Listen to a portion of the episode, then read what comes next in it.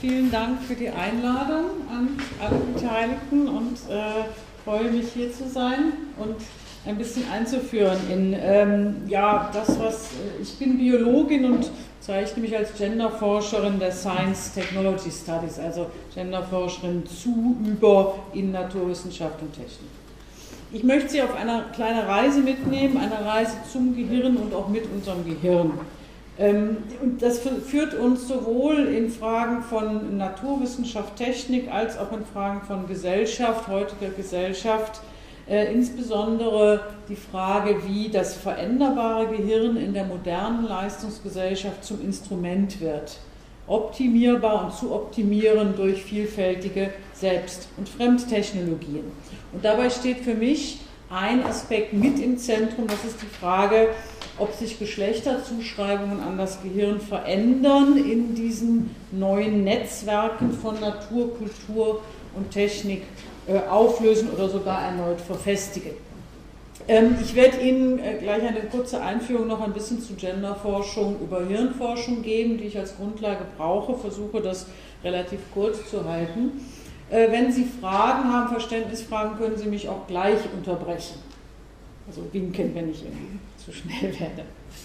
Ähm, wenn wir uns einmal anschauen, äh, die moderne Hirnforschung, dann propagiert sie und wird auch äh, vielfach so behandelt als Leitwissenschaft, wenn es um die Frage geht, was den Menschen ausmacht. Und das liegt daran, dass sie mit neuen, modernen technischen Verfahren, also insbesondere die Computertomographie, den Anspruch erhebt, komplexe Phänomene mehr oder weniger umfassend erklären zu können. Und zwar durch den Blick ins lebende Gehirn bei der Arbeit verspricht sie an der Schnittstelle von Naturwissenschaft und Technik viele, ja nahezu alle unsere Verhaltensweisen in der Struktur und Funktion des Gehirns sichtbar zu machen. Und hier haben Sie so eine Aufnahme äh, aus einem computertomografischen Ablauf, fMRI, da sind bestimmte Areale äh, bunt hervorgehoben. Ich erinnere an dieser Stelle immer gerne daran, dass in unserem Gehirn weder in der Struktur noch wenn es arbeitet grün oder rot blinkt. Das ist banal, aber trotzdem müssen wir uns immer wieder bewusst werden, das werde ich jetzt heute hier nicht insbesondere ausführen, dass diese Bilder kein direktes Abbild sind aus dem Inneren des Gehirns, sondern Bildkonstruktionen. Hochkomplexe Berechnungen, nicht, dass sie nicht sehr erfolgreich eingesetzt werden können, aber es sind Konstruktionen.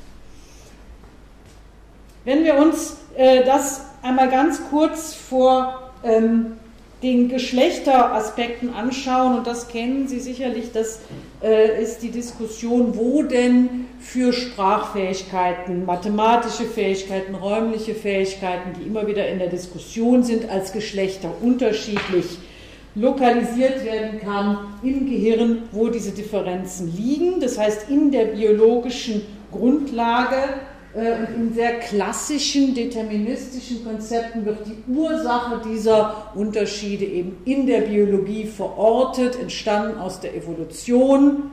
Der männliche Jäger, die weibliche Sammlerin bestimme, warum äh, Männer heute nicht oder wohl einparken können oder so oder nicht anders. Also eine Genealogie in einem deterministischen naturwissenschaftlichen Konzept, das Unterschiede in der biologischen Struktur mehr oder weniger festschreibt.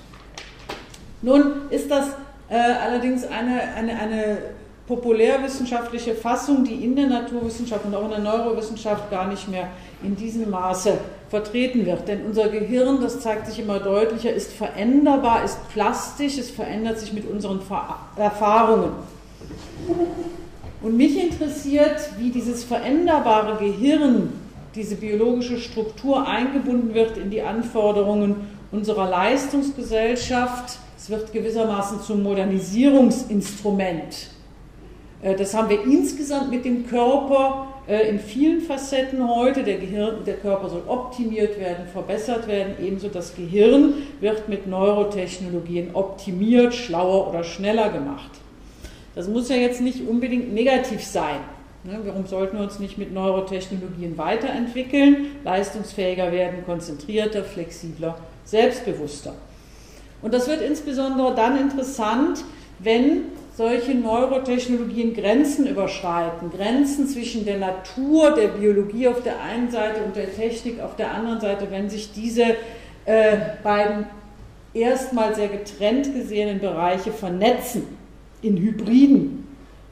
Und das äh, gibt eine Verbindung auch zu Ansätzen der äh, Genderforschung oder der Science and Technology Studies wie Donna Haraway oder Karen Barat ähm, angedacht haben, inwieweit in solchen Vernetzungen, in solchen Cyborgs oder Hybriden Geschlechterzuschreibungen eventuell überwunden werden können. Denn solche Geschlechterzuschreibungen, also die weiblich konnotierte Natur versus die männlich konnotierte Ratio, äh, Technik oder die männlich konnotierte Rationalität versus die weiblich konnotierte Emotionalität sind stark mit dieser Trennung verbunden.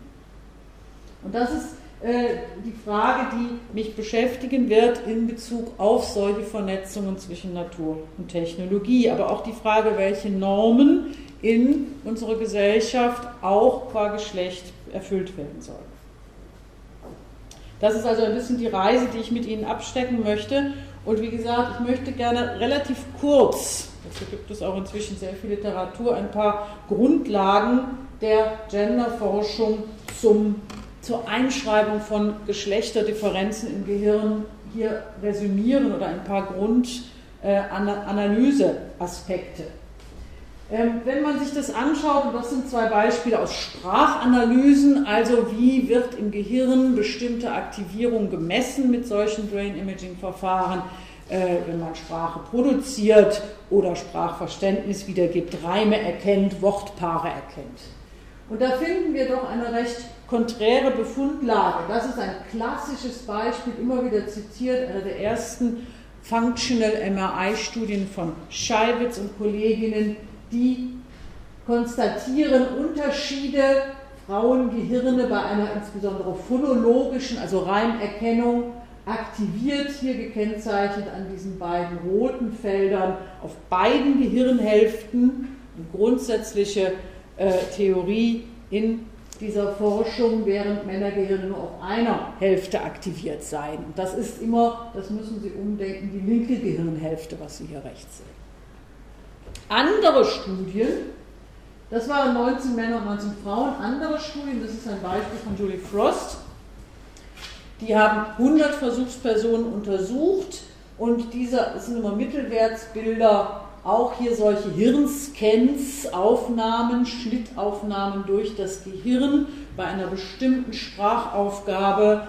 Wo wird da Aktivität gemessen in bestimmten Arealen des Gehirns? Und das sind immer Mittelwerte von 50 Personen, jeweils per Zufall ausgewählt aus dieser Gruppe und klassischerweise die 50 Männer und die 50 Frauen kontrastiert. Was machst du hier? Was sehen Sie hier? Rhetorische Frage.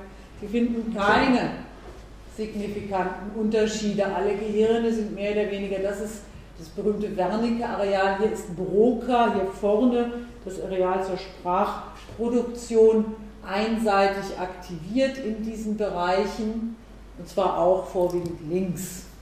Hier sehen Sie auf der rechten Seite Aktivierung, das ist das Cerebellum, das Kleinhirn, was reguliert, wenn die Personen dann einen Knopf drücken müssen. Also was man konstatieren kann, das sind nur zwei Beispiele und ich will das gar nicht so weit ausführen, es gibt viele Beispiele, äh, ist in diesem Bereich, dass die Befundlage sehr widersprüchlich ist. Ähm, das dokumentieren inzwischen auch eine ganze Reihe von übergreifenden Reviews zu Sprachverarbeitung, aber auch zum Beispiel zu mathematischen Grundlagen oder Raumorientierungsgrundlagen. Sie zeigen oft, dass kaum übergreifende Geschlechterunterschiede festgestellt werden können und dass insbesondere die Variabilität innerhalb der Geschlechtergruppen, also zwischen uns Frauen hier, größer sein kann als die Unterschiede, ich nehme sie jetzt mal, zwischen uns beiden. Ähm, und einige Ansätze, insbesondere der Gender Studies, zu diesen äh, Arbeiten haben aufgezeigt, dass es auch immer mal methodische Variationen sind oder man kann auch schon sagen Verzerrungen, die Unterschiede oder Nicht-Unterschiede zeigen. Hier habe ich gesagt, war, wurden 19 Frauen und 19 Männer untersucht. Wenn man sich das in den Einzelbildern anschaut, dann sind nur für elf dieser 19 Frauen wirklich eindeutig zweiseitige Aktivierungen zu erkennen. Diese methodischen Verzerrungen, also ein Aspekt der Genderforschung, die immer wieder kritisiert wurden und insbesondere Generalisierungen von Einzeluntersuchungen auf generelle Gesetzmäßigkeiten, die Frau, der Mann, die Sprache, die räumliche Orientierung, doch als sehr kritisch herausstellen. Was sich immer wieder zeigt, ist, dass aber viele auch festgestellte Nichtunterschiede weniger zitiert werden und insbesondere in der populärwissenschaftlichen Verbreitung höchstens am Rande auftauchen. Und das bezeichnen wir als den Publication Bias. Die, der Fokus liegt auf der Präsentation von Unterschieden. Also solch eine Präsentation von Similarities, sogenannte Similarity-Studien, gibt es relativ wenig. Das Positive an dieser ganzen Geschichte, das habe ich hier, das sieht man jetzt ein bisschen schlecht, mal versucht aufzuschneiden, dass diese Auseinandersetzung mit methodischen äh, Kritikpunkten äh, Einzug nimmt in die Neurowissenschaften und dort auch diskutiert wird. Das zeigt doch eine Reihe von solchen kritischen, genderkritischen Reviews von Iris Sommer in Brain, von Annelies Kaiser, da habe ich auch mitgemacht in Brain Research Reviews oder von Mikkel Valentin in Brain and Language. Das heißt, auf der methodischen Ebene nimmt das inzwischen eine gewisse Sensibilisierung auch innerhalb des Fächerkanons an. Wie gesagt, diese Bilder sind Konstruktionen und je nachdem, welche Entscheidungen getroffen werden, werden auch Unterschiede deutlicher oder weniger deutlich. Das will ich jetzt hier nicht vertiefen. Was ich noch hervorheben will, Entschuldigung, zu schnell, ist ein anderer Aspekt, den wir im Weiteren noch brauchen werden. Das ist nämlich die Frage, wenn wir im Gehirn bestimmte Dinge sehen, was bedeutet das denn? Und das ist der Rekurs auf die Hirnplastizität. Wir haben inzwischen eine ganze Reihe von Beispielen aus Tierversuchen, aber auch vom Menschen, dass oder wie dynamisch sich Gehirnstrukturen und auch Aktivierungen, Verarbeitungsnetzwerke anpassen an die Art und Weise, wie gelernt wird. Das Gehirn, insbesondere der Kortex, also unser Verarbeitungsnetzwerk, stabilisiert sich, baut sich um, immer abhängig von dem, was wir lernen und verarbeiten. Ich habe hier ein paar solcher Beispiele einmal zusammengestellt. Das eine bezieht sich wieder auf die Sprache eine Gruppe in Basel und Cordula Nietzsche haben gezeigt, Basel, die Schweiz, äh, ist insofern ein guter äh, Bereich, weil da viele Menschen mehrsprachig sind und zwar schon sehr früh die zweite oder dritte Sprache erlernen. Deutsch oder Schweizerdeutsch, Französisch oder Italienisch. Und Personen, die sehr früh bis zum vierten Lebensjahr zwei oder mehr Sprachen erlernen, zeigen, wenn sie als Erwachsene in der einen oder anderen Sprache artikulieren. Aktivierungen, auch wieder hier vorne, das ist im Broca-Areal, die sehr überlappend sich darstellen. Wenn Personen die zweite oder insbesondere die dritte Sprache später erlernen, also eine andere Sprachbiografie haben, dann so meint die Gruppe zeigen zu können, sind diese Vernetzungsareale, die aktiviert werden, wenn sie als Erwachsene in der einen oder in der anderen Sprache artikulieren, etwas unterschiedlich ausgeprägt. Das heißt, die Art der Sprachbiografie hat Einfluss darauf, wie diese biologische Struktur und Funktion sich ausdifferenziert. Ein anderes schönes Beispiel, immer wieder angeführt, ist von der Gruppe um Eleanor McGuire aus London, die haben untersucht, wie denn Navigationserfahrung äh, Auswirkungen hat auf Strukturen und Funktionen im Gehirn und haben dazu Taxifahrer genommen. Taxifahrer, die sehr lange, mehrere Jahre bis hin zu 30 Jahren, na, äh, viel in London, ist ja nicht einfach, äh, sich orientieren müssen, zeigten nach diesen Untersuchungen mehr dichtere Verschaltung, mehr Synapsen, also Vernetzung zwischen den äh, Nervenzellen in bestimmten Cortex-Arealen oder am Rande des Cortex im Hippocampus, der insbesondere für Orientierungsverarbeitung äh, mitreguliert, als wenig erfahrene Kontrolle. Also auch hier die Erfahrung, so jedenfalls die Schlussfolgerung, beeinflusst, wie sich das Gehirn ausbildet. Oder eine andere Untersuchung von äh, Jenke und Schlauk, die gezeigt haben, dass Keyboard-Spieler, die sehr früh. Ich wollte kurz zu dem vorigen Beispiel mit den Taxifahrern, sind dann nur bewusst nur männliche Taxifahrer oder wurde das generell? Das waren nur männliche, deswegen steht da Taxifahrer. Ähm, ich glaube nicht, dass das bewusst ist, das war keine Gender-Analyse. Ja, ja. also es, ist, es steht bewusst Taxifahrer, weil es waren nur männliche Taxifahrer. Das ist ein, häufiges Phänomen, das ist jetzt nochmal ein anderer Aspekt in solchen Gender-Untersuchungen, dass meistens sehr eingegrenzte Gruppen genommen werden. Das ist ein anderer Kritikpunkt. Ähm, also Tastenspieler, die sehr früh mit beiden Händen trainieren, haben sowohl ausgeprägtere Beidhändigkeit als auch, äh, wenn sie das sehr früh machen, der Begriff ist von mir, eine stärkere Ausprägung, so meinen die Autoren zeigen zu können, in den verbindenden äh, Fasern zwischen den Arealen, die dafür zuständig sind. Oder schließlich hier, das ist eine interessante Untersuchung, weil die direkt untersucht, was passiert, wenn Personen beidhändig jonglieren üben. Studierende wurden hier äh, trainiert, drei Monate im Jonglieren, die vorher naiv waren. Und Bogdan Draganski und seine Kollegen, Kolleginnen meinen zeigen zu können, dass das die Synapsengedichte im äh, Kortex erhöht. Also Beispiele, die man dahingehend interpretieren kann. Es gibt keine Gender-Untersuchungen. Das kann man vielleicht nachher nochmal ansprechen, warum nicht.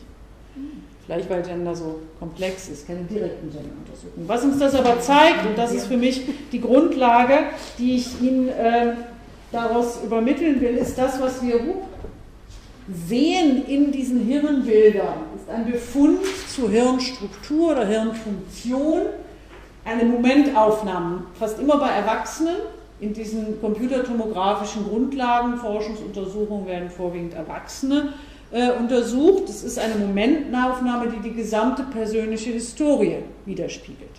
Das heißt, das, was wir dort sehen in diesem Bild, ist weder ein Beweis dafür, dass eine bestimmte Struktur oder Aktivierung angeboren ist in diesem biologischen Materialität, noch dass sie erworben wurde. Das Bild kann uns dazu weder das eine noch das andere belegen. Es ist, wie man in der Wissenschaftsforschung sagt, klassisch unterdeterminiert.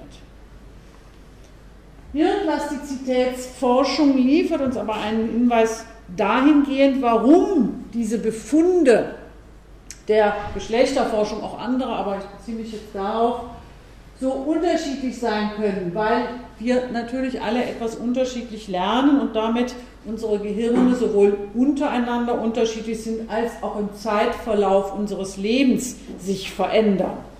Also wenn Sie nachher hier rausgehen, ist Ihr Gehirn ein bisschen verändert. Wahrscheinlich noch nicht in der Struktur, aber vielleicht in der Sensitivierung der Synapsen. Es kann aber auch, zumindest erstmal auf einer äh, arbeitshypothetischen Ebene, äh, dahingehend argumentiert werden, dass wenn wir Gruppenunterschiede finden in Strukturen oder Funktionen in erwachsenen Gehirnen, das natürlich auch aufgrund ähnlicher Erfahrungen sich ausbilden kann. Das heißt, Genderunterschiede, und deswegen habe ich hier geschrieben, vom Sex Brain zum Gender Brain können auch Folge sein von Kultur und sich damit in der Biologie auch mit abbilden. In der Genderforschung äh, verbindet sich in den neueren Ansätzen diese Auseinandersetzung zwischen Sex und Gender. Anne Forster Sterling hat das einmal bezeichnet mit Two Systems Indivisible. Biologische Entwicklung und kulturelle Entwicklung sind eigentlich, insbesondere was das Gehirn betrifft, nicht zu trennen. Das ist ein dynamisches Wechselwirkungsgefüge was sich immer wechselseitig inter oder sogar intraagiert. Und damit brechen auch zu einem gewissen Maße dichotome Kategorien auf. Und zwar die der Natur und der Kultur, es ist nicht so einfach zu trennen, oder auch eben die von Frau und Mann. Wenn wir das so ein bisschen als Folie im Hintergrund lassen, ist es interessant. Und diese Hirnplastizitätsforschung ist in den Neurowissenschaften äh, auch ein zentrales Thema, zu schauen, was denn in der modernen Neurowissenschaft äh, für Konzepte weiterentwickelt werden.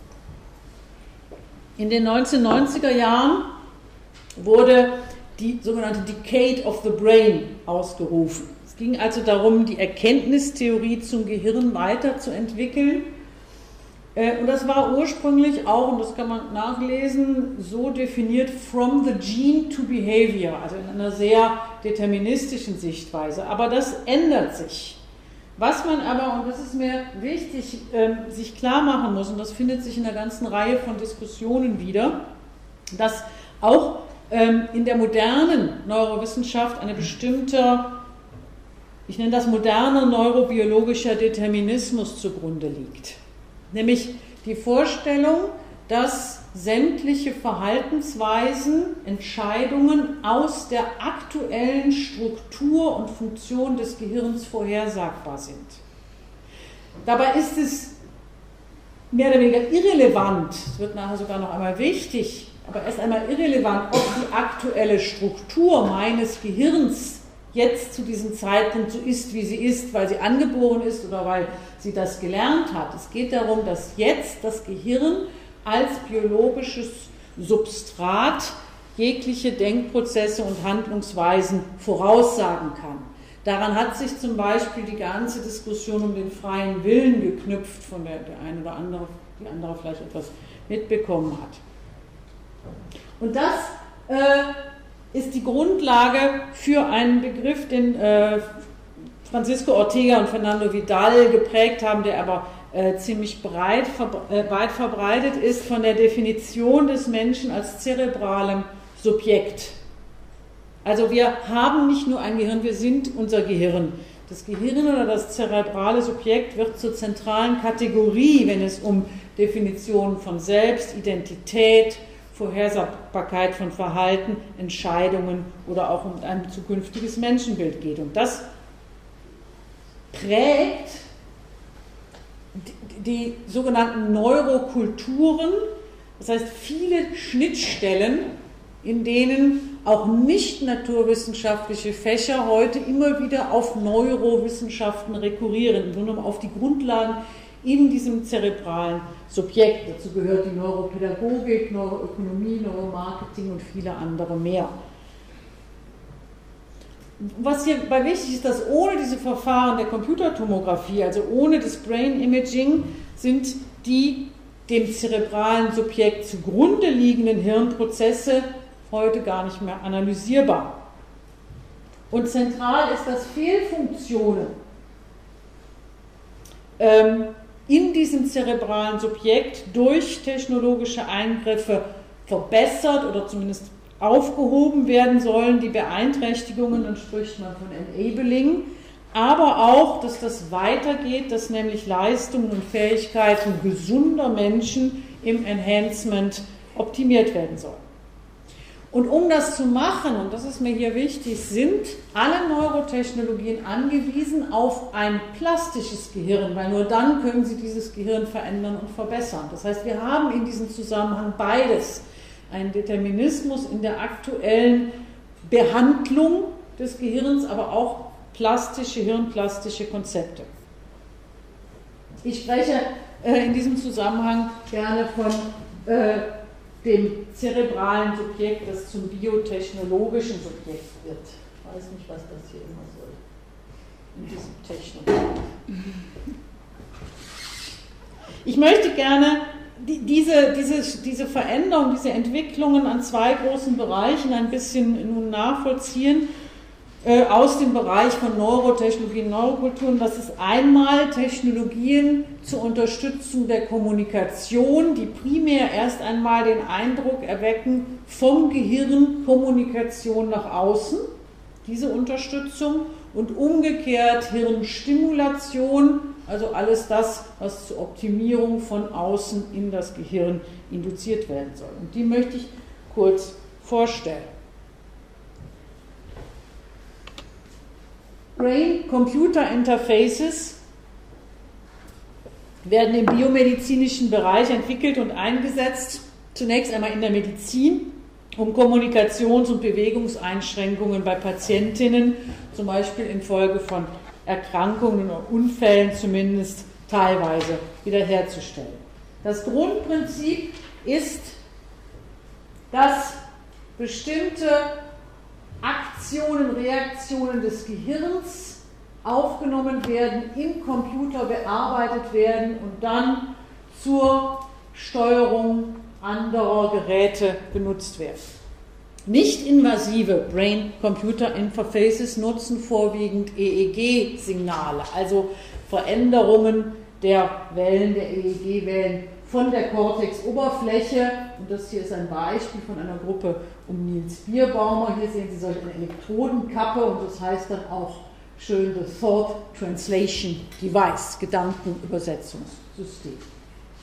Eingesetzt wurde es oder entwickelt insbesondere für gelähmte oder ALS-Patienten. ALS-Patienten sind Patienten, Patientinnen mit amyotropher Lateralsklerose. Ich ob Sie das kennen, sogenannte Locked-In-PatientInnen im schlimmsten Fall. Die muskuläre Kontrolle wird immer mehr abgebaut, sodass diese Personen irgendwann überhaupt keine Muskelkontrolle mehr haben, also keine Kommunikation mehr ausführen können, obwohl sie vollkommen wachen Geistes sind. Hans-Peter Salzmann äh, ist ein solcher Patient und er hat gelernt, das hat relativ lange gedauert, seine langsamen Hirnwellen, Slow Cortical Potentials, anzuheben oder abzusenken. Und in einem Computer wird dieses Anheben oder Absenken verarbeitet, umgerechnet in ein binäres Ja-Nein-Signal und damit werden Buchstaben ausgewählt oder auswählbar. Und nach einjährigem Training konnte er sehr langsam, zwei Buchstaben pro Minute, einen Brief schreiben an Herrn Bierbaumer, wo er sich eben bedankt für diese Kommunikationsfähigkeit.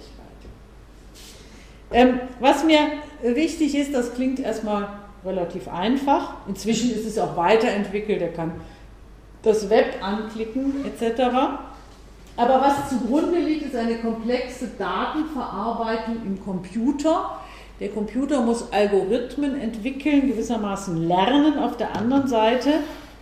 Und was ebenso wichtig ist, das Ganze funktioniert nur, wenn Hans-Peter Salzmann auf einem Bildschirm das Ergebnis seiner Veränderungen sieht.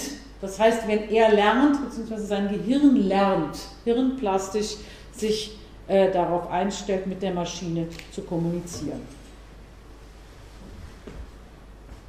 Andere solche Hirn-Computerschnittstellen, invasive BCIs, greifen tiefer ins Gehirn ein. Das ist ein Beispiel wo ein Patient, Matthew Nagel, der von Hals abwärts gelähmt war, ein Implantat in Areale des motorischen Kortex implantiert bekommen hat, also des Bereiches des Kortex, wo Bewegungskoordination auch vorgestellt wird. Hier, das ist so ein 100 Elektroden-Array, der wird dann verbunden unter der Kopfhaut mit hier ein Gerät, das mit einer riesigen Computeranlage verbunden ist. Und wenn Matthew Nagel hat gelernt, das hat auch über neun Monate gedauert, sich bestimmte Bewegungen vorzustellen und durch eine hochkomplexe Berechnung der Aktivierungen hier im motorischen Kortex konnte er einen Cursor mehr oder weniger gut auf einem Bildschirm bewegen, mit Gedanken, in Anführungsstrichen. Vorteil dieser invasiven Methoden werden beschrieben, dass es mehrdimensional ist, also es geht nicht nur um Ja, Nein, sondern mehrere Bewegungsrichtungen können äh, einbezogen werden. Äh, es hat aber auch äh, Probleme, das System muss immer wieder nach bei jedem Versuch angepasst werden äh, auf sein Gehirn und das deutet auch darauf hin, dass sich das Gehirn in seinen Funktionalitäten verändert. Und ein drittes Beispiel, äh, das ich noch anführen wollte, auch in Bezug auf die Respondenz, äh, ist die Gruppe von äh, Miguel Nicolelis und anderen, die sehr intensiv gearbeitet haben zur Entwicklung von Prothesen. Das hier ist ein Makake und was sie gemacht haben, sie haben auch aus motorischen Arealen mit hochkomplexen Algorithmen bestimmte Bewegungsmuster herausgearbeitet, wenn dieser Affe, das sieht man hier nicht, mit einer Maus gelernt hat, so einen Ball in so ein Gefäß auf dem Bildschirm zu befördern. Und wenn der Affe oder die Äffin das geschafft hat, dann hat sie eine Belohnung bekommen. Die äh, Detektion dieser Muster wurde umgerechnet dem Computer zur analogen Bewegung eines Computerarms, einer, gewissermaßen eines prothetischen Arms, der genau das Gleiche macht. Und was diese Forschungsgruppe nun zeigen konnte, wenn äh, hier der Joystick weggenommen wurde, dann bewegt der Affe oder die Äffin zunächst die Hand noch weiter, hört dann auf, aber dieser prothetische Arm führt die Bewegung weiter und die Schlussfolgerung ist, äh, hier über die gedanklichen oder über die motorischen, die motorischen Signale wird der Computerarm weiter bewegt. Das ist die Grundlage gewesen, Neuroprothetik über zentralnervöse Steuerung das zu machen. Warum ich das so genau erzähle, ist, dass auch hier, das ist dieser Gruppe sehr wichtig, das Ganze nicht einfach nur vom Gehirn nach außen funktionieren kann. Das funktioniert nur, wenn äh, das Tier eine Rückmeldung, mehrere Rückmeldungen bekommt. Belohnung, visuell und sogar hier noch einmal zurückgemeldet in die Fühlsphäre im Kortex die Ergebnisse der Bewegung. Und Nikolenis äh, und seine Gruppe sprechen von einem Closed Loop, einem geschlossenen Kreis, der notwendig ist und das gilt genauso für Menschen. Die brauchen jetzt keine Futterbelohnung. Aber es muss immer wieder eine Rückmeldung erfolgen.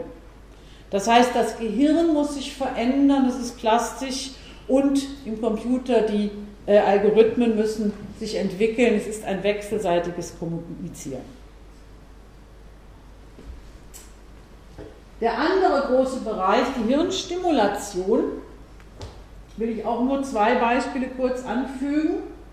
Das eine sind äh, neurotechnologische Anregungen des Gehirns äh, über zum Beispiel Magnetstimulation. Hier über so eine Magnetspule werden Induktionen in den Kortex geleitet. Das Ganze wurde ursprünglich eigentlich entwickelt, um Parkinson, Tremor zu behandeln oder auch Depressionen und hatte gewissermaßen Seiteneffekte, äh, dass kognitive Funktionen sich veränderten. Man geht davon aus, dass diese Magnetimpulse im zentralen nervösen Netzwerk Veränderungen, auch wieder hirnplastische Veränderungen induzieren.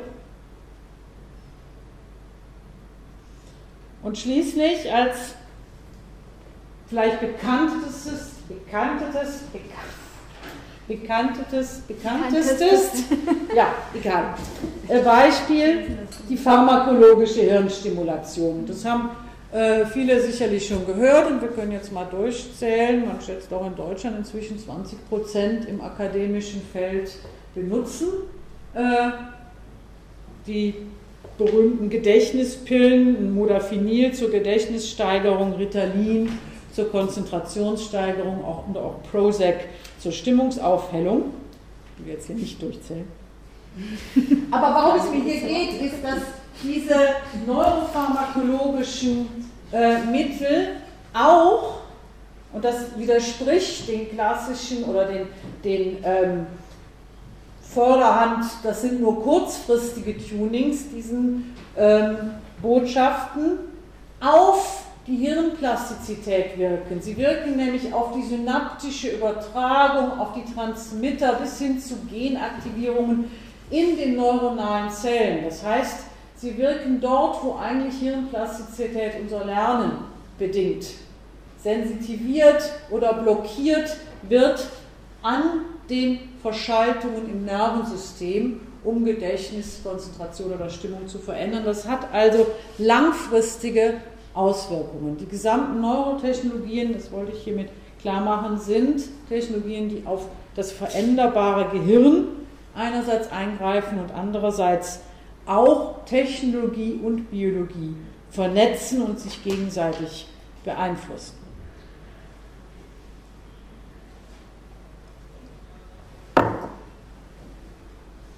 Ich möchte an dieser Stelle einen kleinen Sprung machen und ein bisschen in die feministische Theoriebildung hineinschauen.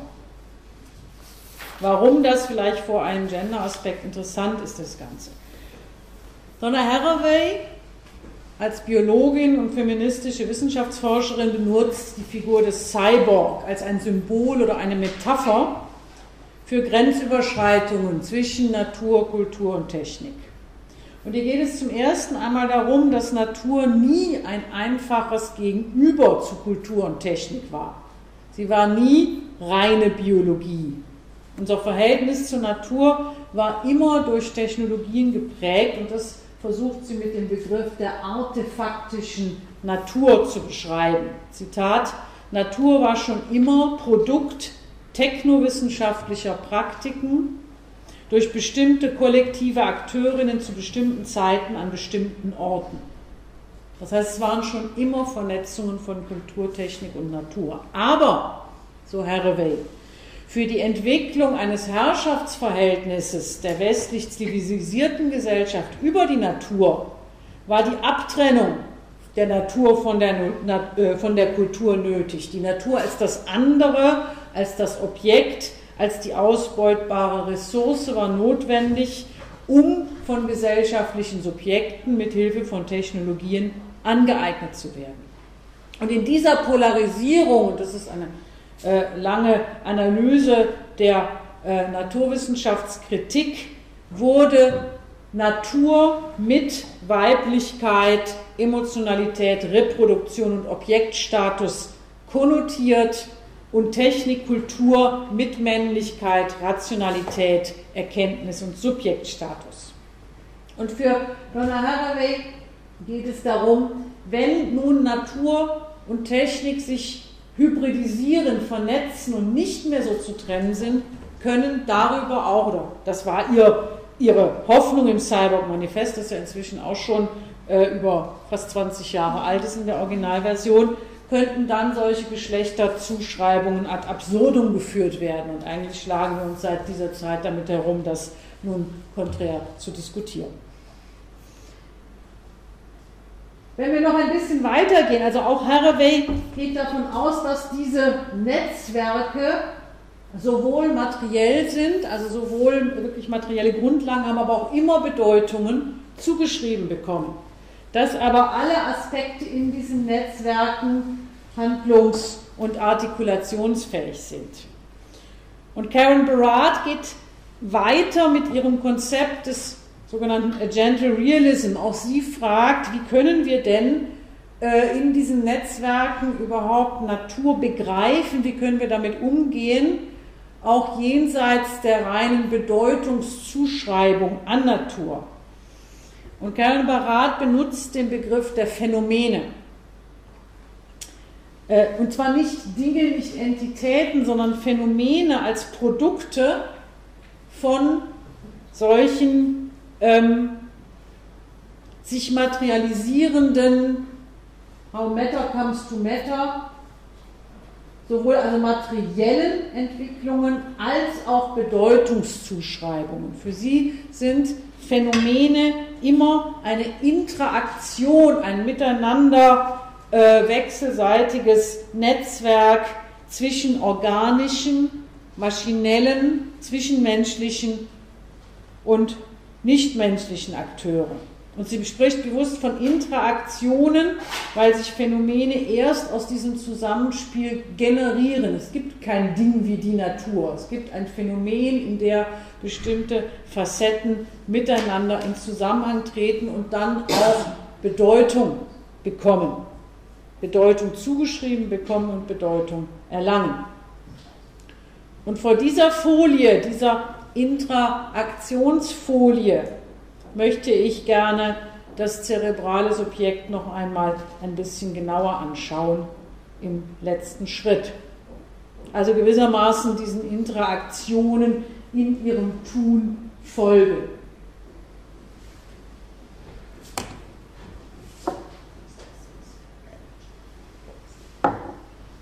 Was passiert nun heute, wenn wir jetzt nicht nur den medizinischen Bereich anschauen, sondern auch den Bereich für die normalen Menschen auf dem Markt der Leistungsgesellschaft, also die Einbindung in Optimierungsdiskurse, was wird optimiert, wer optimiert wen, wozu. Und insbesondere, wenn wir das zerebrale Subjekt anschauen, mit seinem plastischen, äh, biotechnologischen Gehirn, ähm, welche Entwicklungen können wir hier finden. Und ich fange mal wieder an den ersten Teil an, diese Gehirn-Computerschnittstellen, DCIs und Neuroprothesen. Also nicht nur im medizinischen Bereich, sondern auch im sogenannten Enhancement-Bereich finden wir bestimmte Entwicklungen und ich habe ein paar Bilder herausgenommen für solche Beispiele. Das ist das Gras BCI. Da geht es darum, dass Personen durch nicht-invasive Technologien in einer virtuellen Umgebung navigieren können.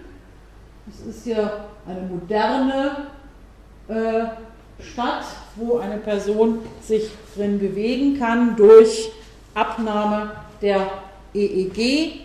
Ähm, eine andere Entwicklung hier, sogenannte Smart Home Technologie, das kann man hier nicht so gut sehen, es geht darum, zu Hause, also von außerhalb über, das sieht man jetzt hier leider nicht so, so eine Elektronenkappe über den Computer von außerhalb zu Hause bestimmte Funktionen zu steuern, Licht anzumachen, die Beispiele sind Fernseher anzumachen, Musikanlage zu bedienen, Tür auf oder Tür zu zu machen. Diese Smart Home Technologien oder Verbindungen zur Ambient Intelligence ähm, erinnern mich sehr an Analysen von Cecil Krutzen, die gezeigt hat, dass das sehr stark fokussiert ist auf Arbeitnehmer, vielbeschäftigte Arbeitnehmer, die äh, von der Arbeit nach Hause kommen und dann von außerhalb schon bestimmte Funktionen bedienen können. Anderer Bereich auf dem Spielemarkt, das sind berühmte äh, Entwicklungen. Zwei Ping-Pong-Spieler hier mit solchen EEG-Kappen, die vernetzt über den Computer mit ihren äh, kortikalen Aktivierungen dieses Spiel spielen sollen. Und hier eine Weiterentwicklung im sogenannten Emotive System. Ich muss dazu bestehen, dieses Bild ist nicht mehr im Netz zu finden. Das war eines der ersten, was ich immer sehr interessant finde. Äh, auch mit solchen EEG-Abnahmegeräten soll eine Person Spielfiguren, zum Beispiel in das World of Warcraft, mit Emotionen, Frust, Wut, Freude versorgen können. Ich halte das für etwas gewagt mit diesen vier Elektroden äh, ich glaube, da wird eher die Facial Mimic aufgenommen, also wenn ich wütend bin oder lache. Was aber interessant ist, ist die Präsentation dieses Emotive Systems, das emotionale Steuerung. Und hier im Hintergrund sieht man leider auch nicht so gut von der Kontur. Äh, das technische Netzwerk äh, männlich konturiert. Und schließlich Entwicklungen äh, dazu muss man wissen, dass sehr viel in dieser neurotechnologischen Entwicklung finanziert wird, durch, insbesondere auf dem Amerikaner, im amerikanischen Bereich, durch die DARPA, äh, die Defense Advanced Research Agency des amerikanischen Militärs, Neuroprothetik insbesondere, um die schnellere Einsatzfähigkeit von Soldaten wiederherzustellen, wo hier solche gehirngesteuerten Prothesen entwickelt werden oder auch äh, wirkliche invasive äh, Entwicklungen zur Feinderkennung. Wenn man sich das anschaut, diese Entwicklungen, dann zeigen sich ein paar Ziele der neurotechnologischen Optimierung, Kommunikation, Mobilität, Vernetzung, Flexibilität, Einsatzbereitschaft. Und das sind ziemlich eindeutig Optimierungen für den modernen Menschen, der sich in der technologischen Informationsgesellschaft schnell und effektiv behaupten will. Geschlechterkonnotationen sind nicht so ganz eindeutig, deswegen dieses K-Frage, aber es deutet sich an, der flexible Manager im urbanen Umfeld, vernetzt durch gedankengesteuertes Handy, der sein Smart Home bedienen kann, der Computerspieler im Wettbewerb, die emotionale Spielerin, der kampfbereite Soldat. Und natürlich werden diese Prothesen auch für Soldatinnen entwickelt, aber Petra Cook hat das sehr schön herausgearbeitet. Dahinter steht ein Bild des Universal Soldiers und das ist doch ein sehr maskulinisiertes Bild.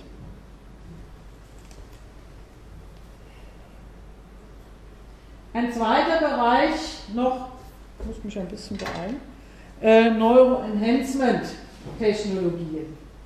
Ich möchte äh, nochmal auf dieses TMS eingehen. Und wenn man äh, zu transkranialer Magnetstimulation im Netz ein bisschen sucht, dann trifft man immer auf bestimmte Beispiele. Das sind die sogenannten Savants, Inselbegabte. Kim Peek, haben Sie vielleicht schon von gehört, konnte, er ist inzwischen gestorben, den Inhalt von 12.000 Büchern auswendig für alle amerikanischen Städte, Postleitzahl und Telefonvorwahl angeben. Äh, Rain Man ist äh, dieser Film Rain Man mit äh, ihm zusammen entwickelt worden. Orlando Serrell kann sich angeblich, nachdem er äh, mit zehn Jahren von einem Baseball getroffen wurde, an jedes Detail seines Lebens erinnern. Daniel Tammet kann bis zu 22.000 Zahlen in Folge sich merken und eine Fremdsprache sehr schnell erlernen. Und hier ein Beispiel Stephen Wilshire, die sogenannte lebende Kamera, kann nach einem einzigen Flug über eine Großstadt hochdetaillierte Bilder, exakte Bilder dieser Stadt, London, Rom, sehr viele Beispiele zeichnen. Warum ist das jetzt interessant? Äh, es gibt ein paar äh, Richtungen. Alan Snyder aus Australien und Niels Bierbaumer gehen davon aus, dass diese Fähigkeiten zu hochdetaillierter Informationsverarbeitung und Mustererkennung bei allen Menschen vorhanden sind. Das sind gewissermaßen die ersten Schritte, die wir machen, wenn wir Informationen verarbeiten. Wir normale Menschen bilden aber Assoziationen und unterdrücken diese Einzelinformationen. Savants, so die Theorie, vermerken alle bewusst alle Einzelinformationen, sind aber weniger in der Lage, Assoziationen zu bilden. Deswegen äh, werden sie auch zu den High-Functional Autisten gezählt. Wenn man etwas weiter schaut, achso, und die Entwicklung des Enhancement geht nun dahin zu versuchen, durch transkraniale Magnetstimulation diese übergeordnete Assoziationsfunktion zu unterdrücken und für auch normale Menschen solche besonderen Fähigkeiten der Mustererkennung des Gedächtnisses zu verbessern. Was auffällt, ist, dass hier vorwiegend Männer zu sehen sind. Bis auf die Technikerin, die dann da diese CMS machen. Eine der wenigen Beispiele, die wir im Netz finden, ist Temple Grandin. Auch als Savant bezeichnet, wird sie normalerweise porträtiert mit Tieren, denn ihre Savant-Begabung liege in ihrer besonderen Fähigkeit der Empathie mit Tieren. Sie hat unter anderem eine neue Architektur von Schlachthöfen entwickelt, um, wo die Tiere weniger Stress haben sollen. Diese Geschlechteraufteilung wird zurückgeführt, dass diese besonderen Savant-Fähigkeiten stärker bei Männern vorkommen würden aufgrund von Testosteron. Testosteron, das die Verarbeitung von Einzelfunktionen äh, verbessere und auch die Lateralität im Gehirn stärke äh, und stärker lateralisierte Gehirne bei Männern und das führt uns wieder auf den Anfang zurück, erklärten die Höhe und die Dominanz von männlichen Savants, so Ben Cohn. Mit dem Hintergrund einer Gender-Analyse zur Hirnforschung müssen diese als sehr faktisch und einfach angenommenen Ergebnisse kritisch gesehen werden. Auch Temple Grandin hat nach Aussagen eine außergewöhnliche räumliche Vorstellung. Das heißt, sie hat nach Baron Cohen ein männliches Gehirn. Hier werden also diese Fähigkeiten sehr stark gegendert. Und Nicole Keraphyllis hat herausgearbeitet, dass dieses Gendering des, wie sie das sagt, computer, äh, computerorientierten, technologisierten Autisten Mann gegenüber der emotionalen äh, Autistenfrau eine Extreme Male Brain Theory gleichkommt. Also hier haben wir deutliche Gender-Effekte. Und wenn wir uns die, das Hirn, die Hirnstimulation pharmakologisch noch einmal anschauen, dann finden wir auch hier deutliche Gender-Effekte. Ritalin, Konzentrationssteigerung entwickelt im Bereich von ADHS, vorwiegend an oder mehr an Jungen verschrieben. Prozac, Stimmungsaufhellung, das ist ein schönes Bild, zu einem größeren Anteil an weibliche äh, Konsumentinnen verschrieben. Francis Fukuyama, Professor für Politologie an der John Hopkins University in Washington und bis 2005 Berater des US Bioethic Council, hat 2002 in einem Spiegel-Interview gesagt, Mehr und mehr Frauen nehmen Prozac, ein Antidepressivum, das in den USA eine Art feministische Medizin geworden ist. Insofern bringen Ritalin und Prozac beide Geschlechter zu ähnlichen Verhaltensmustern.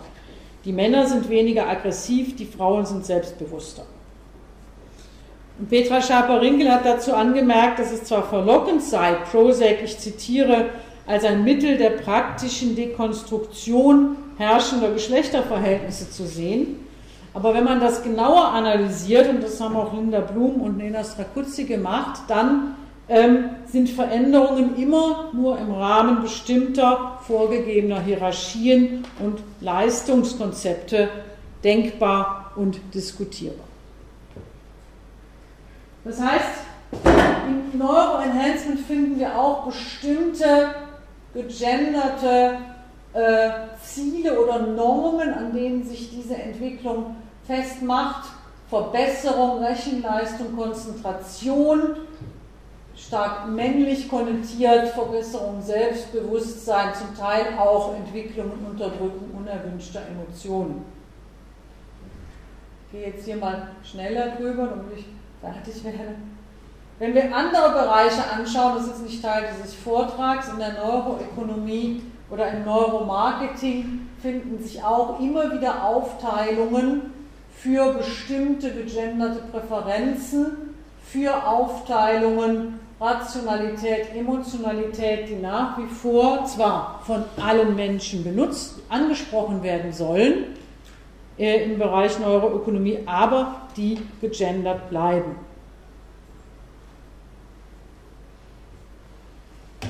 Das heißt, wenn wir äh, schauen, ich habe nur ein paar Dinge angetippt in, diesem, äh, in, diesem, in diesem, dieser Reise durchs Gehirn und will das auch hiermit beenden, ähm, dann ist die treibende Kraft des neurotechnologisch optimierbaren zerebralen Subjektes oder sie scheint in der Leistungsoptimierung für den modernen Arbeitsmarkt zu liegen. Zeitliche und räumliche Flexibilität, Formung des eigenen Gehirns für den effektiven, situativ abrufbaren, projektbezogenen Einsatz der eigenen Arbeitskapazitäten. Und das erinnert sehr stark an Ansätze, äh, zum Beispiel von Bröckling oder Boltanski-Chiapello, äh, der Arbeitskraftunternehmer oder eine projektbasierte Polis. Also schnell, abrufbar, leistungsorientiert seinen Körper und sein Gehirn zu tun. Die aktuelle Neurotechnologie schert sich nicht darin, ob, darum, ob die Hirnstrukturen oder Funktionen angeboren oder erlernt sind. Es ist nicht nur irrelevant, das Gehirn muss für den effektiven Einsatz dieser Technologien plastisch sein.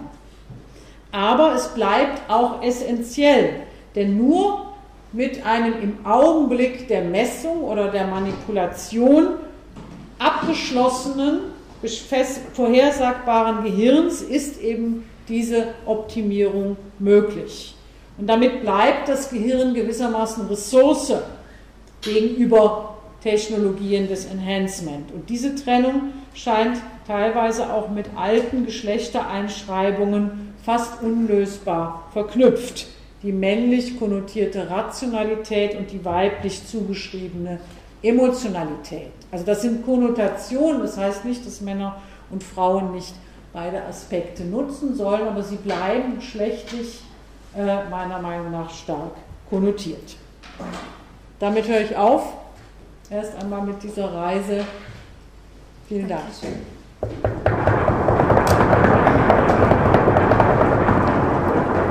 Ich weiß nicht, ob es Verständnisfragen gibt, sonst würde ich gleich weiterleiten an Frau Heike Raab, um ihren Kommentar ähm, ja, zu uns darzubringen. Bitte. Können Sie vielleicht noch ein paar Worte ja. dazu sagen, was man sich unter Neuroökonomie oder Neuromarketing vorstellt? Das ist jetzt wieder ein anderer Vortrag. Also Neuroökonomie geht darum, inwieweit Grundlagen für Entscheidungsfindung im Gehirn untersucht werden. Da verändert sich das Modell dieses klassischen rationalen Homo economicus und es wird die Frage der Emotionen behandelt, die emotionale Areale Einfluss nehmen. Aber das ist stark getrennt und ist auch immer noch in gewissem Maße stark geschlechtlich konnotiert. Aber das wäre jetzt ein anderer Vortrag, deswegen habe ich das ein bisschen weggelassen. Ganz kurze Nachfrage dazu natürlich ganz kurz. Ähm, also ist dann der Zweck zum Beispiel von so einem Neuromarketing beispielsweise herauszufinden, welche Sorte von Werbung äh, am besten zu Kaufentscheidungen bewegt? Oder ja. kann man sich das so ja. vorstellen? Also im Neuromarketing Genau, geht es darum, Produkte so anzupassen, dass sie den unbewussten Präferenzen der Kunden, Kundinnen entsprechen. Das ist auch nicht neu, also das ist ja banal und eigentlich alt, aber es wird jetzt rekurriert im Neuromarketing auf angebliche Befunde der Hirnforschung zu Geschlechterunterschieden. Und da ist es, äh, und das ist kein ironisches Bild, das ist ein Bild aus einem der führenden Neuromarketing-Bücher in Deutschland, ganz eindeutig gesext. Also das Testosteron-Gehirn, Subthrill, Computertechnik und das östrogengesteuerte Frauengehirn-Wellness-Partnerschaft. Also das ist eine hochgegenderte und immer wieder mit Rekurs auf angeblich faktische Ergebnisse der Neurowissenschaft. So. Danke schön, Heike, magst du beginnen mit deinem Kommentar, bitte?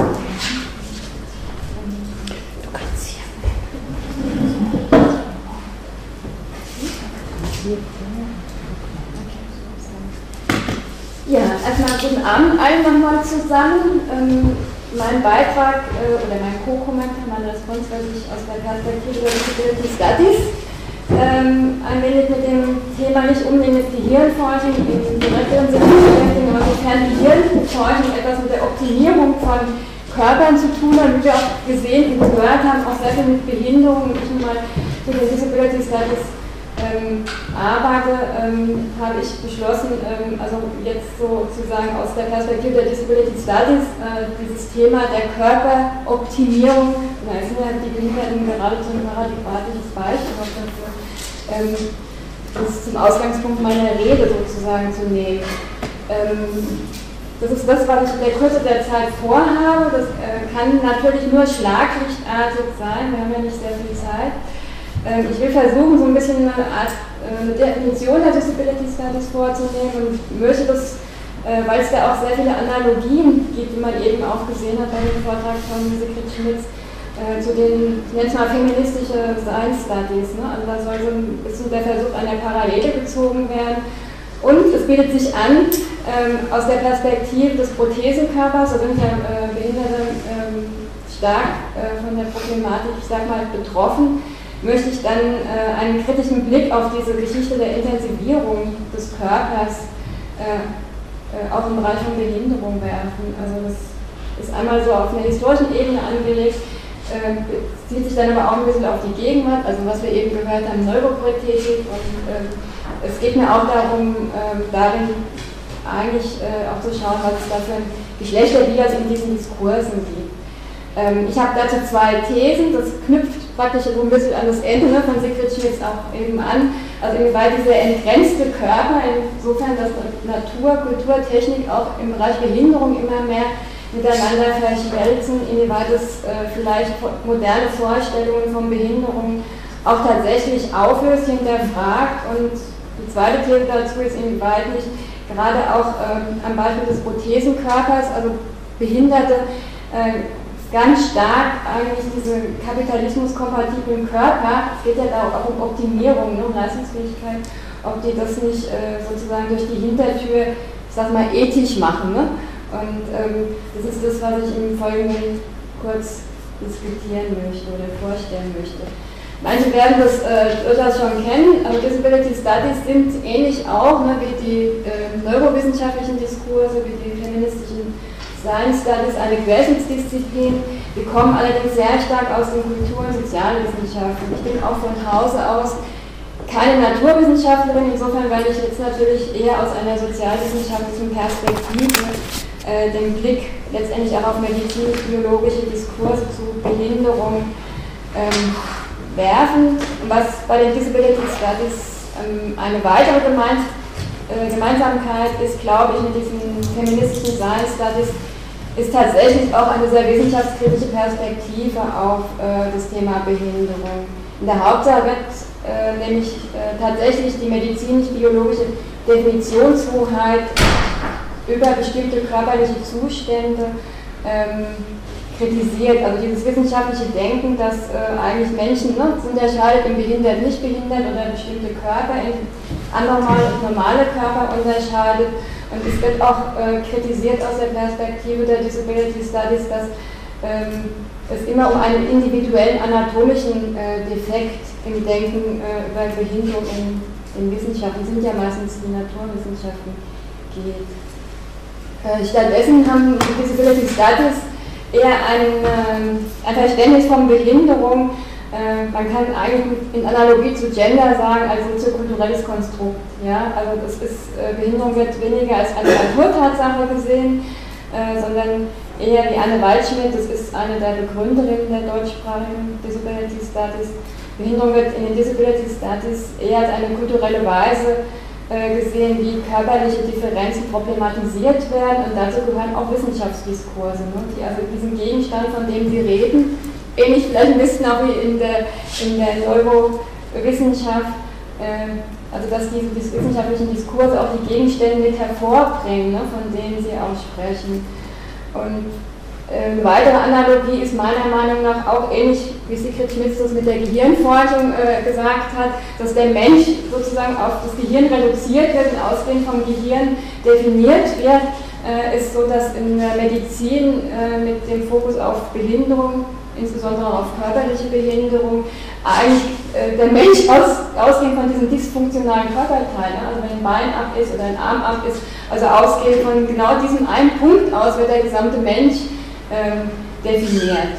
Und stattdessen ähm, sagen allerdings dann die Disability Studies, dass das eben, wie ich schon gesagt habe, keine Naturtatsache ist, sondern dass damit auch äh, eine Körpernormativität geschaffen wird, ne? die eigentlich aber sozial und kulturell ähm, hergestellt ist.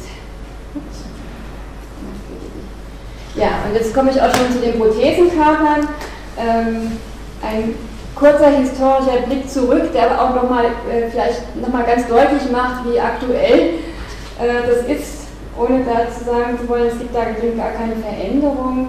Also was, glaube ich, ganz spannend ist, ist, dass eigentlich diese moderne Prothetik im Zuge des Ersten Weltkriegs äh, erst entstanden ist, wo diese anormalen behinderten Körper zum ersten Mal ein Massenphänomen äh, wurden und man fast zynischerweise von einer technischen Reproduzierbarkeit des behinderten Körpers sprechen konnte. Und das war auch mit der Grund, warum äh, in dieser Zeit sozial und kulturell es zu einer massiven Veränderung des Bildes von Behinderung mit hin von Körpernormativität gekommen ist. Also einfach weil im Ersten Weltkrieg das äh, ganz grauenvolle Verstümmelungen halt auch gegeben hat in einem Ausmaß, was man vorher ja gar nicht kannte. Und ja, wie gesagt, in der Zeit ist dann auch so das, was wir als moderne Prothetik äh, kennen, ein Stück weit entstanden oder zumindest intensiviert worden. Und ähm, da sind wir auch schon beim Thema Gender. Es ist natürlich dann der männliche Soldatenkörper gewesen, ne? der ähm, in dieser Zeit ähm, äh, im Prinzip mit so einer Art neuartige Verbindung zwischen Technik und Mensch herbeigeführt hat. Es waren ja meistens männliche Soldaten, die verletzt waren. Und ähm, ich beziehe mich hier mit dieser Folie sehr stark ähm, auf Sabine Kienitz, das ist eine, eine, Ethnologin aus Hamburg, die dazu gearbeitet hat und die ähm, eigentlich auch nochmal diese Verknüpfung zwischen Gesellschaft, Geschlecht und Behinderung und letztendlich auch dem Krieg, ähm, wie ich finde, sehr fokussiert herausgearbeitet hat.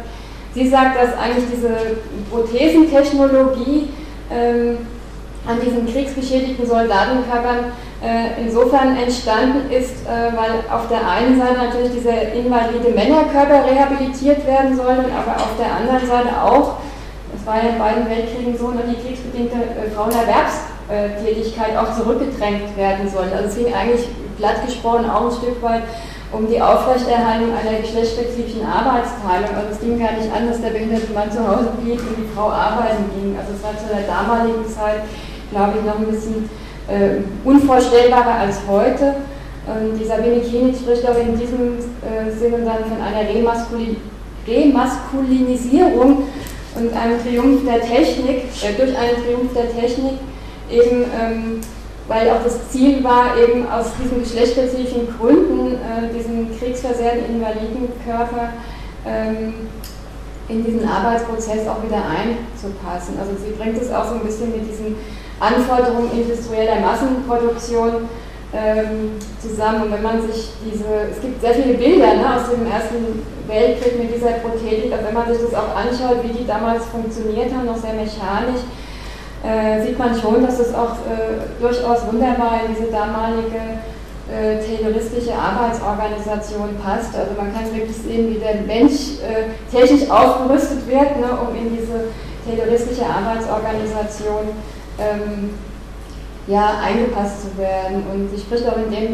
äh, Zusammenhang auch von äh, Körpermaschinen, die in den industriellen Kapitalismus eingepasst werden sollen, sagt aber auch gleichzeitig wird darin Männlichkeit und Geschlechterverhältnis auch nochmal neu ähm, verhandelt. Und ähm, ich finde schon, dass es da auch nochmal eine gewisse Analogie auch äh, ja, zu neurowissenschaftlichen Diskursen gibt, die wir eben gesehen haben, ne, ist es auch noch ähm, ähm sehr gegendert. Und man sieht auch, dass ähm, am und mit diesem Prothesenkörper schon im Ersten Weltkrieg eigentlich ganz viel darin verhandelt wurde, ne, über diese Prothesentechnologie, nämlich Geschlechterdiskurse, Technikdiskurse und letztendlich auch nochmal ökonomische Diskurse, die sich eigentlich zu einem neuen Körper, zu einer neuen Körpernorm, wenn man es so will, ähm, ähm, verdichtet haben. Und es kommt ein ganz großer Sprung, jetzt sind wir schon wieder in der Gegenwart. Ähm, ähm, ich glaube, oder meine These damit ist schon, dass ähm, im Zuge der modernen Prothetik, die wir jetzt immer noch äh, im Bereich von Behinderung haben, und es ist auch innerhalb der Behindertenbewegung zum Beispiel auch durchaus äh, äh, wird diskutiert, dass ähm, genau dieses, dieser historische Moment, den ich eben versucht habe ähm, herauszuarbeiten, sich so ein bisschen schon fortsetzt. Also die Paralympics zum Beispiel sind so ein Prototyp, wo auch noch die Leistungsgesellschaft äh, Konkurrenz in, inzwischen innerhalb der Behinderten ähm, auch sich fortgesetzt hat. Es wird nicht umsonst auch sehr promoted und ähm, es gibt inzwischen tatsächlich auch ähm, in Anführungszeichen Versuche, wo man festgestellt hat, zum Beispiel die Sprinter, die behinderten Sprinter mit ihren Prothesen sind schneller als die nicht behinderten Olympioniken. Ja? Also die wollen gar nicht auch zusammen auftreten, weil dann würden die Nichtbehinderten äh, eigentlich schlecht dastehen. Also hier sieht man auch diese Optimierung ne, des Körpers und gleichzeitig wird darin auch wieder diese Leistungsgesellschaft, wäre durchaus geneigt zu sagen, eine neoliberale Leistungsgesellschaft, äh, damit legitimiert. Ne? Also wenn Behinderte das dann schon schaffen äh, und gerade die Olympischen Spiele, auch die Paralympics, bestehen ja auch sehr auf, auf Wettbewerb, Konkurrenz. Ne? Das Individuum äh, muss Leistung zeigen. Ähm, also das sozusagen nochmal zur Jetztzeit und der andere Punkt sind, ist die Neuroprothetik. Das haben wir ja eben auch bei Sekret ähm, Schmitz gehört, dass ähm, das ein ganz äh, großes Potenzial äh, mittlerweile ist, stark auch vom, vom Militär gesponsert und ähm, ja, also da ist für mich zumindest ein bisschen die Frage, wohin auch da die Entwicklung äh, geht, weil auf der einen Seite sollen Menschen mit Behinderungen geholfen werden, auf der anderen Seite, glaube ich, hat es auch für das Militär eine große Legitimation. Ne? Also wenn es eigentlich um militärische Funktionen geht und gar nicht so sehr darum, vielleicht für Menschen mit Behinderung etwas zu tun. Und ich frage mich dann schon ein bisschen, ob nicht äh, Menschen mit Behinderung im Prinzip der neue Prototyp eines Technokörpers sind, durchaus im Sinne auch von, von Haraway, ne? also weil da ja auch ganz viel äh, anscheinend im Bereich der Neuroprothetik äh, ausprobiert wird. Und wie wir auch eben ne, in dem Vortrag von Sigrid Schmitz gesehen haben, und das gilt durchaus auch für die Disability Studies in dem Bereich, also es sind witzigerweise fast nur Männer, ne, also die da immer vorgeführt werden, sei es in kritischer Absicht, also nach dem Motto Behinderung ist beautiful, wir wollen keine Prothesen, ja, oder im Sinne von äh, hilft uns das tatsächlich weiter im Sinne einer barrierenfreien äh, Bewegungsfreiheit, sage ich mal.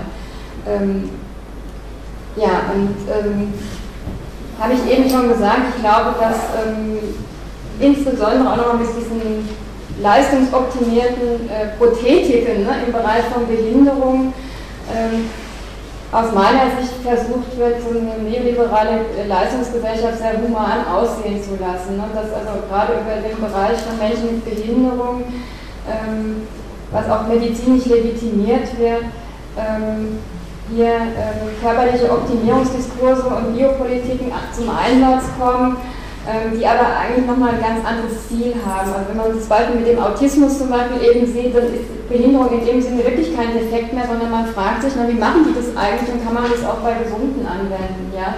Also ich glaube, da verdreht sich momentan auch ein bisschen äh, etwas oder verändert sich etwas, ähm, was äh, im, im, Bereich von Behinderung vielleicht lange Zeit auch als defizitär angesehen wird. Und mein Eindruck ist in der Tat, ist, hat auch so eine legitimatorische Kiste, sage ich mal, salopp. Oh, ja. Und ähm, ja. Und ähm, jetzt habe ich zum Schluss noch ein paar Thesen und ein paar Fragen äh, ähm, zu dieser ganzen Problematik.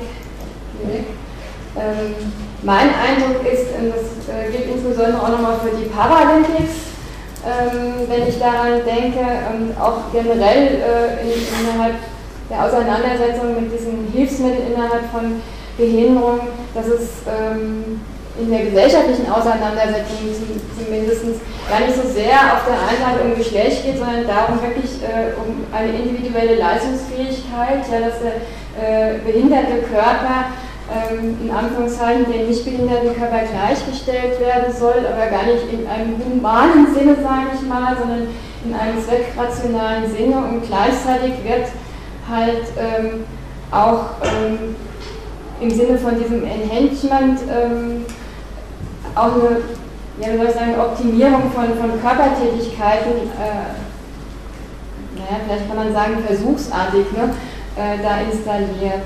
Und es gibt trotz dieser aus meiner Sicht äh, vorhandenen Geschlechtslosigkeit auf der einen Seite, ja, schon eine Dominanz von, von Maskulinität da drin sind, meistens auch behinderte Männer, die in allen Bereichen da drin ähm, ähm, vorgestellt werden oder wo das äh, diskutiert wird. Und ja, wie ich eingangs sagte, ob dieser Grenzüberschreitung, Neuroprothetik ist ja nochmal deutlicher, ähm, äh, diese Grenzüberschreitung, inwieweit nicht ähm, da eigentlich der klassische Begriff von Behinderung darin auch verschwindet mit diesen ganzen äh, Technologien. Vielleicht auch sogar äh, nochmal im anderen Sinne als das Geschlecht. Ne? Also das muss man vielleicht doch auch ein bisschen unterschiedlich ähm, diskutieren. Und ähm, ja, also das wiederholt vielleicht nochmal die Frage, inwieweit eine Technisierung des Humanen traditionelle Vorstellungen von Behinderung obsolet werden lässt. Und dann komme ich mit äh, Science Fiction und Utopie daher. Das hat schon ein bisschen was mit sozialstaatlichen Leistungen und Verteilungsgerechtigkeit zu tun. Die Frage für mich ist nämlich schon auch, ne, wer überhaupt nochmal zukünftig dann Nutznießer dieser Hyperprothetik sein wird und ob es im Bereich von Behinderung dann nicht nochmal eine ganz andere soziale Spreizung gibt. Ne? Also wo es dann welche gibt, die dann äh, vielleicht, weil sie äh, eine bestimmte Neuroprothetik nutzen können oder eine bestimmte Prothesenart, die es ermöglicht, fast im queeren Sinne zu passen, ja, also als gesunder Mensch zu passen. Es gibt ja auch bei Gehörlosen ne, schon diese, diese Implantate, äh, wo man das dann gar nicht mehr weiß. Nur die Frage ist, äh, wer kommt in Zukunft noch daran? Haben wir vielleicht nicht in Zukunft dann äh, welche, die äh, gar nicht mehr ähm, so behindert äh, wirken, weil sie äh, eine entsprechende Technologie sich erlauben können, während eine, eine bestimmte Gesellschaftsschicht im traditionellen Sinne, ne, äh, in Anführungszeichen, verkrüppelt sind.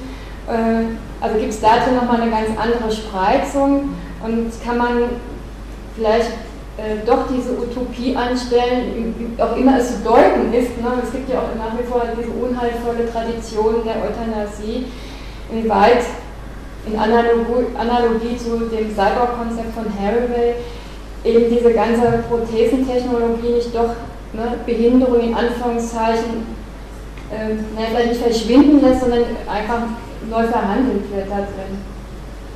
Soweit mein Kommentar. Dankeschön.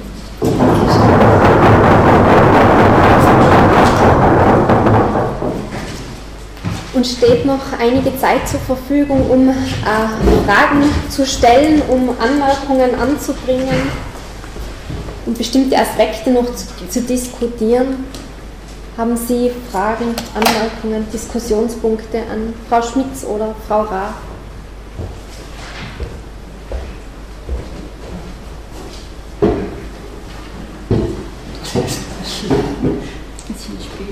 Bitte. Ich hätte schon ähm, eine Frage noch, vielleicht vorab, also ich kenne mich nicht besonders gut aus in der Gehirnforschung oder eigentlich eher sehr wenig. Und ähm, ich habe eben eine Frage zu diesem Befund des zerebralen Subjekts. Also meine wir sind unser Gehirn und auch so diese Idee, quasi dass, also die These, dass alle Entscheidungen der Menschen aus der aktuellen Gehirnstruktur vorhersagbar sind. Ähm, also ist es ist, ist der, ähm, dieser Befund oder ist diese These allgemein akzeptiert? Also wird da allgemein davon ausgegangen oder wird das kontrovers diskutiert? Also wie stellt sich das dar? Weil, also ähm, es wird natürlich kontrovers diskutiert, aber eher zwischen nicht neurowissenschaftlichen und neurowissenschaftlichen äh, Richtungen. Also an, an, dieser ganzen Diskussion um den freien Willen äh, hat sich das ganz stark festgemacht insbesondere im deutschsprachigen Raum.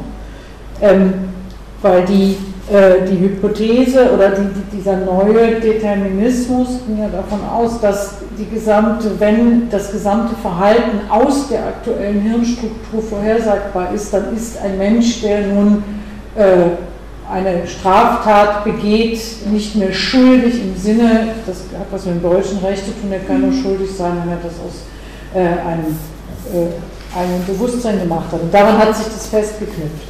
Ähm, ich, ich, denke schon, dass ähm, in, in, den Neurowissenschaften das Ziel oder die Vorstellung, ähm, insbesondere Verhalten und Entscheidungen vollständig aus Hirnstruktur und Funktion vorhersagen zu können, jetzt vielleicht noch nicht, aber mit weiterentwickelten Technologien eine sehr starke Prominenz erfährt. Ja. Ähm, was ähm, was eigentlich auch in den Neurowissenschaften klar ist, dass damit, und das ist auch der, der Ansatzpunkt für die Kritik, ähm, der, der Inhalt eines Gedankens kann mit so einem Brain Imaging Verfahren nicht visualisiert werden. Ja, also die Frage, dass das Aktivität im Gehirn ist, kann äh, bearbeitet werden, aber was nun der Mensch denkt, äh, da ist die Grenze. Ähm, und, und da, das, da ist eher der, der Kritikpunkt, das begrenzt dann auch eine Aussagekraft. Ich stelle die Frage eben aus dem Grund, dass eben, also ich habe mal ein Buch zu eben auch gerade zu der Frage dieser Entscheidungsfreiheit oder des mhm. freien Willens mhm. gelesen. Ähm, und also mir kommt ich manchmal so den Verdacht, dass quasi mittels der Gehirnforschung oder vielleicht ist es auch nur das, was so allgemein in der Bevölkerung ankommt, dass teilweise versucht wird, mehr zu erklären, als eigentlich erklärt werden kann. Mit, also mittels der Versuche, ich erinnere mich konkret an einen, also wenn, wenn ich mich richtig erinnere, ging es darum, dass Menschen dann auch ähm, so, ich weiß nicht, irgendwas, was halt Gehirnströme misst, also dieses, diese EEGs waren an sowas angeschlossen und die sollten, wenn sie Lust hatten äh, oder wenn sie Lust verspürten, einen Knopf drücken. Und dann ist halt, wenn ich mich richtig erinnern kann, ähm, kurz bevor die diesen Knopf drücken, irgendwas, irgendeine Gehirnaktivität verzeichnet worden und daraus ist dann geschlossen worden, also das Gehirn hat schon, bevor die Menschen selber es beschließen, hat das Gehirn schon beschlossen, den Knopf zu drücken oder so. Und ich frage mich dann, woher will man denn wissen, dass dieser Ausschlag davor nicht auch schon quasi der Mensch, also so. Die Lust ist. Die, die Lust ist. Das ist genau der, der, der Kritikpunkt natürlich, dass bestimmte, erstens bestimmte Aktivierungen im Gehirn sind und die Frage, was jetzt Voraktivierungen sind und ob das mit diesem Begriff der Lust definiert werden kann, äh, ist genau der kritische Ansatzpunkt, weil das ist das mit Qualität und Quantität. Mhm. Was ist dann eigentlich das, was diese Aktivierung ausmacht? Äh, das ist der Kritikpunkt. Und ähm, ich denke, dessen man sich bewusst sein muss, ist, dass das ein ganz ähm, interessantes wechselseitiges Bezugsfeld ist. Mhm. Ähm, innerhalb der Neurowissenschaften ist das auch in der Diskussion, dass qualitativ keine Aussage eigentlich möglich ist, äh, im wechselseitigen Rekurs wenn bestimmte andere Felder auf Neuro Bezug nehmen, wird das oft sehr faktisch äh, genommen. Nun kann man aber nicht sagen, ach, da kann die Neurowissenschaft nichts für, ähm, weil sie auch nicht, das, das wäre jetzt mein Ansporn, die Neurowissenschaft, das nicht aufdeckt in dem Maße, um solche vereinfachenden Rekurrierungen ähm, kritisch zu handhaben. Äh, das hat sicherlich was mit deswegen habe ich das ganz am Anfang gebracht, mit Wissensmacht, Leitwissenschaft zu tun. Mhm. Ähm, ja, so würde ich das jetzt mal beantworten in der Kürze der Zeit. Okay, danke. Schön. Gibt es eigentlich neurowissenschaftlich schon äh, langfristige Untersuchungen, was so Gehirndopingmittel wie Ritalin und so weiter da tatsächlich machen? Also wenn das Gehirn sich ja immer wieder neu verändert, was macht das, wenn jemand zehn Jahre sowas nimmt, 20 äh, Jahre sowas Gibt es noch nicht. Gibt es noch nicht. Es gibt seit einigen Jahren einige Ansätze, die, äh, also es gab immer die Forderung, das ist ganz interessant, dass äh, bezogen auf diese, gerade diese akademischen Neuropharmaka, ähm, zunächst die auch, auch im, im, im wissenschaftsnahen Diskussionsbereich, es gab ein Nature-Artikel, ähm, der Diskurs so war, das ist, solange wir die Langzeitfolgen nicht kennen, alles sehr kritisch zu sehen, weil man eben gerade bei den pharmakologischen Enhancern, das so die Vorstellung, das überflutet das Gehirn, das können wir nicht richtig kontrollieren. Das hat sich aber sehr schnell geändert im Zuge dieser, wenn das nur kurzfristig ist, ist es auch möglich. Ähm, Professors Little Helpers war ein so ein ganz klassischer Nature-Artikel. Das ist sehr interessant.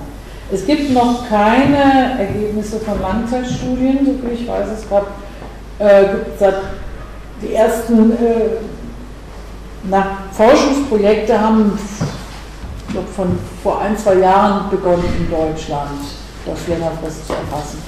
Was aber die andere Seite ist, dass die, die gesamten Enhancer entwickelt werden.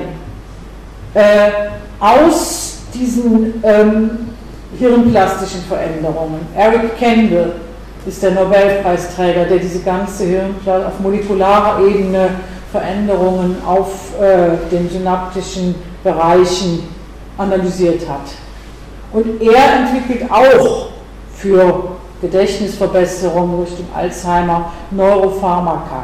Das heißt, sie werden entwickelt im Bereich der Wirkung an äh, synaptischen Transmitterveränderungen. Von daher kann man zumindest erstmal davon ausgehen, dass das äh, längerfristige Auswirkungen hat. Aber es gibt keine äh, Ergebnisse von Langzeitstudien.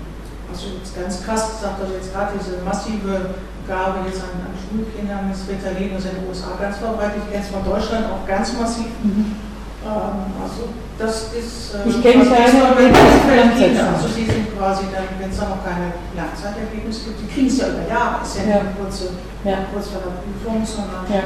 äh, also, die werden ja schon teilweise im Kindergarten damit äh, sehr hoch dosiert. Auch schon. Also ich, es gibt, ich bin nicht so eine Freundin von direkten Übertragungen aus Tierstudien, aber es gibt in, in Tierstudien Hinweise, dass Amphetamingaben äh, in Kindheitsphasen langfristige manifeste Änderungen bewirken. Das heißt jetzt nicht, dass man das einfach übertragen kann auf den Menschen durch nicht machen, aber es wäre zumindest die Folgerung, da genauer zu schauen, nach Langzeiteffekten. Das ist immer die Frage, langfristige Studien, wer bezahlt das? Hat auch was mit unserer Leistungsgesellschaft zu tun. Schneller Output, schnelle Studie, schnelle Projekte. Die Mengen bisschen übrig geblieben sein, was da verkauft worden ist. Ja. Ich sage jetzt mal gerade am Vitamin. Ja. Okay, aber das gibt es ja. Ich kenne jedenfalls keine Lang Langzeitstudienergebnisse. Weil ich jetzt auf diesem Ritalin-Markt äh, nicht Expertin bin, was die Lage der Studien angeht. Aber ich kenne keine. Gibt es noch weitere Fragen? Dann vielleicht ähm, möchte ich noch eine Einschätzung von Ihnen beiden. Was glauben Sie, äh, ist der perfekte Körper, der, der scheinbar perfekte Körper in unserer Leistungsgesellschaft der geschlechtslose Körper? Oder ist das ein Out-Schein-Diskurs, der in den Neurowissenschaften und der Prothetik geführt wird? Wie schätzen Sie das ein? Schwierige Frage.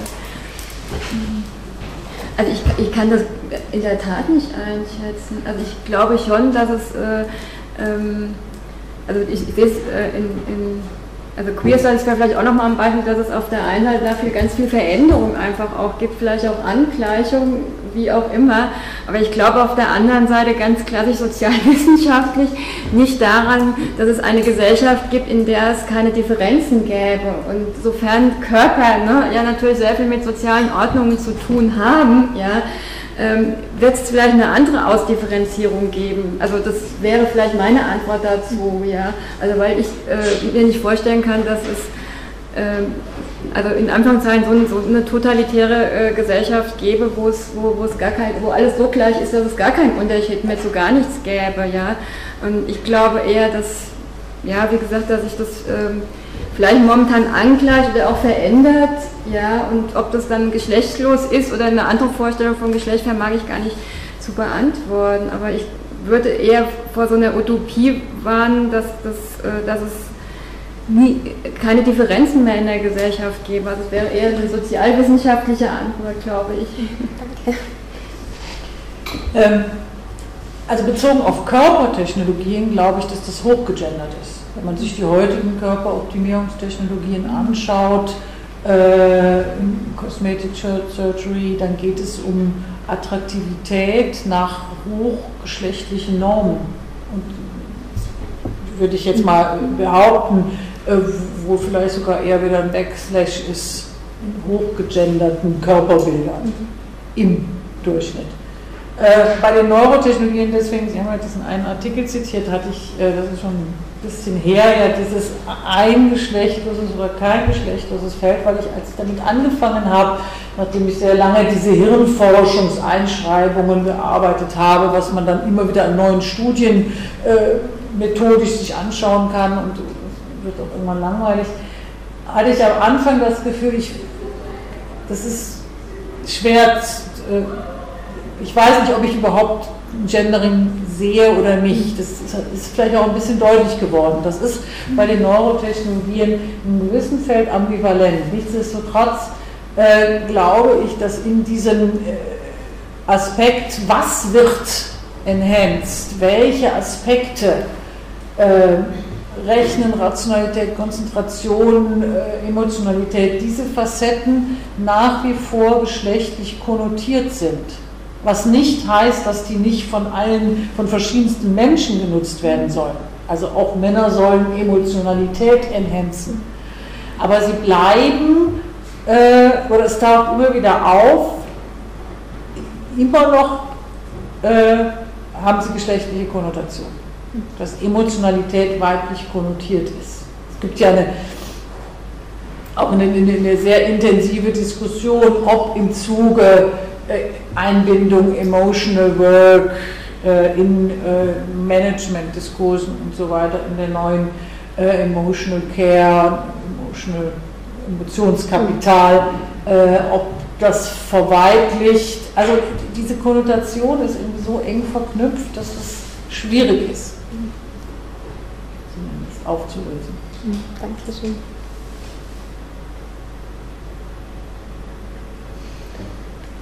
Ja, wir hätten die Möglichkeit, noch informell uns mit den Vortragenden auszutauschen. Also wir werden in Solo Basta gehen und äh, jeder, jede, die mitkommen möchte, kann, uns, kann sich uns gerne anschließen. Das ist der eine Hinweis. Der zweite Hinweis ist, dass ähm, der Vortrag und die, die Kommentierung aufgezeichnet worden ist und die wird äh, am Dienstag, den 25.01. Äh, von 14 bis 16 Uhr im Radio Freirad äh, wiedergegeben. Die Frequenz ist 105,9 MHz im Raum Innsbruck. Und der letzte Hinweis, ich glaube, es geht inzwischen schon eine, eine Liste durch, wo sich Interessierte äh, einschreiben können, die dann in einen Verteiler aufgenommen werden und äh, über die General Lectures äh, informiert werden. Ähm, ich bedanke mich bei den Referentinnen für den sehr spannenden äh, für die sehr spannenden Ausführungen und Einblicke in aktuelle neurowissenschaftliche und äh, äh, Studien zur Disability, dem, aus dem Bereich der Disability Studies, äh, für diese Einblicke und äh, schließe somit die Gender Lecture für heute. Ich danke für Ihre Aufmerksamkeit.